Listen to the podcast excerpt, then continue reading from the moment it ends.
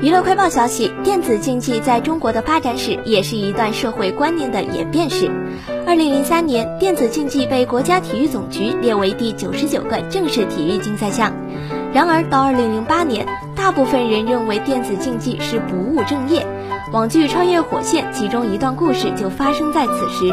落魄的电竞老将萧峰，不顾家人的反对和周遭异样的目光，坚持追求理想。目前，该剧豆瓣评分七点八分。穿越火线做了一个新的尝试，在电竞中加入了穿越时空、悬疑、轻喜剧等元素。鹿晗和吴磊的表现也突破了外界对于流量演员的认知，不再是只见明星不见角色或演的都是烂片的形象。这说明很多年轻演员并不是没有演技，角色、剧本、制作班底是否合适也同样重要。其实演员只要好好演，只要是好作品，总会有观众买单。当然，穿越火线并非没有瑕疵，比如剧中的一些细节、场景、表演也都有可改进的空间。